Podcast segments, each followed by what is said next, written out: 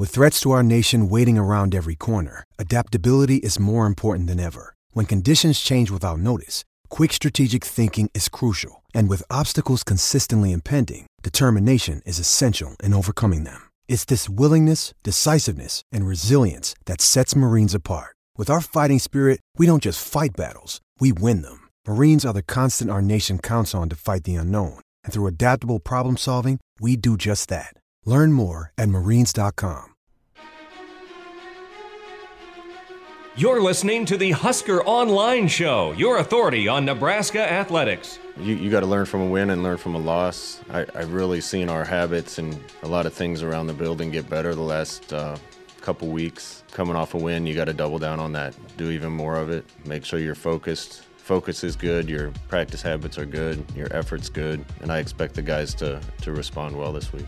In Big Ten play, you've you've got to come and bring it every every day in practice, every snap of a game. Uh, if you don't, you're going to struggle. It's going to be hard. Uh, Big Ten, honestly, the defenses in the Big Ten are good. Uh, you, are not going to really ever have a, easy game. So you have to be ready to fight and just honestly earn inches. Slowly, I mean, that's been a lesson that uh, that's been learned with some of the younger guys through the beginning of the year. Uh, getting a win last week, um, I think, really really helped um, the team as a whole. Um, just the trajectory of where this thing is going. We we know as as a internally we know we have been improving, but um, it is nice uh, when you can get a win uh, to show that result. But yeah, I think uh, everyone on the team is definitely hungry to finish the season out strong, um, potentially have a have a winning season. And welcome here to this edition of the Husker Online Show. Sean Callahan, Robin Washut. Later, we'll hear from Nate Clouse in recruiting. But here we are, Robin. It's mid December. We're playing Big Ten football. It's been 60 degrees all week in Lincoln. It's going to be a little snowier on Saturday, but, um, you know, Nebraska's got week eight here of Big Ten play. Minnesota, a very undermanned Gopher team, is going to be coming to Lincoln. Lincoln, you know, they haven't played a game since November 20th. They're going to have over 20 players out with COVID. Uh, PJ Fleck obviously not giving out a list of who's out, and I mean that's how you have to do it if you're in his shoes. I don't even anticipate Minnesota having a full 74 man travel roster. I'll be curious how many players come, who's all out for them. But man, we've talked about all the bad breaks Nebraska's gotten with scheduling. They've gotten some great breaks here down the stretch. They get Purdue last week on the road after eight players opt out kind of sandwiched between a COVID nightmare that they're facing now in West Lafayette with maybe 10 to 15 players testing positive this week. And now you get Minnesota coming off of a, you know, a near month layoff or three week layoff. And on top of that, uh, they're going to be shorthanded quite a few players. This sets up for Nebraska again to, to build some momentum against a very undermanned Minnesota team. Yeah, if you're Nebraska, you take any break you can get uh, with the way things have gone over the last few years. But uh, once again, Nebraska has an opportunity, uh, a golden opportunity, to do something that it hasn't done uh, hardly at all over you know the past several years, and that's string together two straight weeks of good vibes and winning football. Uh, I mean, obviously, it's been since last September of 2019 since they won back-to-back games, um, and you know, I think even before that, since they won league back-to-back league games.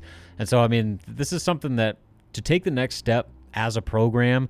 You have to win this game. It's the exact same situation they were in coming off that Penn State game, and we saw how that went. So, do, is this team finally ready? Have they kind of figured things out to the point where you have a golden opportunity in front of you to take a important step to gain some positive momentum going into the offseason, not only finishing this year strong, but getting some some good you know, juju on your side going into the winter that you know you haven't had in a long, long time. So, I mean, that's the challenge up ahead of him right now. Regardless of what's happened with Minnesota, you don't care about that if you're Nebraska because this is a chance that you have to you have to capitalize on. There's no question. When I wrote this uh, on Wednesday or on Thursday, Robin, um, there are places in the Big Ten where these games don't mean anything. Week eight and Week nine, Lincoln, Nebraska is not one of those places.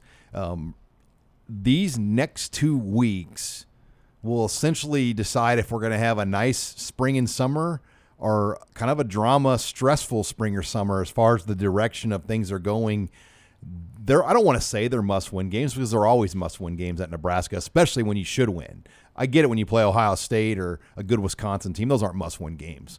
But this week and maybe Rutgers on the road or in Lincoln on the 19th, you know, these are games they have to get.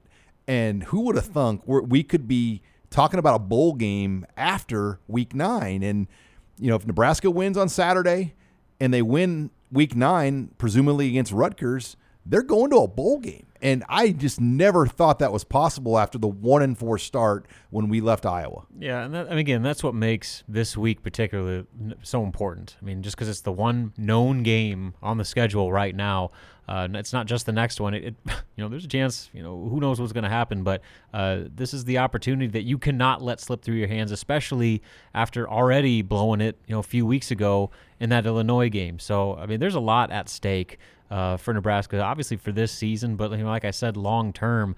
You know, you and I, I mean, we, we've and people listening, you you know what positive momentum going to the offseason does for not only the football program but for the university for the city of lincoln for the state of nebraska. Like it's just a, ticket a, sales next year. It's a better place to be when when people are feeling good and there's optimism about the program. I mean, go back to 2015, you know, where they had a losing season, but they won that bowl game and they beat Michigan and State. And they finished strong with some good wins down the way. All of a sudden, you know, people are starting to you know kind of buy into this. Then thing. it led to a 7-0 start the next year. Exactly, and so just just that that winning mentality and those types of good vibes do so much to propel your program uh, from you know where they were at the start of the season to where they could potentially be uh, at the start of 2021. And it is senior day as well, and we're going to talk more about some of those seniors, but all these kids have a decision to make on their hands, and that's a whole nother storyline. Uh, essentially, I think 17 seniors, but really 15 key seniors that kind of all have playing roles on this team and you know what's a reasonable goal could you get half these kids to come back next year which ones would you want to come back? I mean, I, I think Will Honas and Collin Miller, if he wants to try to come back and play, Jojo Domann, Jojo Domann's obviously a, kind of a I don't want to say a pipe dream, but that that would be if they got him to come back, that would really change the front if he could. But he just got invited to a draft All Star game, so it's hard yeah. to say what he's thinking. I think Jaimes is as good as gone. Mm-hmm. Um, I think Mills has to. I mean, what has Mills shown that he could go pro with right now? He's got five games of film from the end of last season where he played you know pro level football. So yeah, that's not enough, especially. Well, can you get a combine invite off that? Probably, probably not. not. Especially considering this year. I mean, the lack of in-person evaluation, uh, scouts and NFL personnel are going to have this year just because of all the COVID stuff. Uh, I mean, there, there's the opportunities aren't going to be there the way they normally would. And I would hope pro days are going to happen with scouts in person. I mean, who knows by March and April how vaccinated mm-hmm. this country is going to be, where the virus's threat's going to go down. I mean, we hope that's where we'll be, but nobody knows. So yeah, I just think if you're a senior, there's so many unknowns. Yeah. And you know, I had one kind of NFL or experts say, "Look, if you want your football career to be over with in 3 months, go pro." It's the reality. But here, uh, here's the other element to that, though. It's not just the NFL because uh, the XFL will be back uh, in 2021. Really? Yeah. Uh, Dwayne the Rock Johnson bought it, and he's going to be the the kind of manager of that thing. So uh, that's another opportunity. We saw several former Huskers play in that, you know, last year before it shut down, and that was a good league. I thought. I mean, it was uh, you know, pretty close to being a, a, the the ideal goal of an NFL farm system. So there's always that opportunity too. If a you know player has financial circumstances that you know I need to go start making some money now uh, and stop playing for free you know that that could potentially be an option that could sway some of these guys that were wondering would they come back or not. I will note that uh, of the the senior day, they're going to honor 17 of the 18 seniors. The one senior that won't be honored is Connor Culp.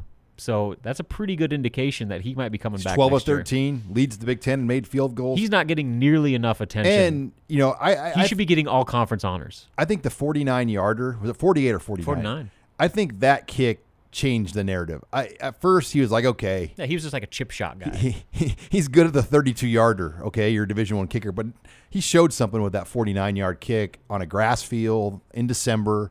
I mean, that's I don't care who you are, outdoor kick on grass in December, 49 yards. That, that's that's a big time kick. Yeah, I mean, he missed that one 38, 39 yarder against Northwestern, right? Was that early in the year? Yeah, and, and that was a big kick. That's yeah. it. Yeah, and after, after that, he's been perfect. So on extra points as well. All right, when we come back, we're going to talk offensive storylines here going into Saturday. You're listening to the Husker Online Show.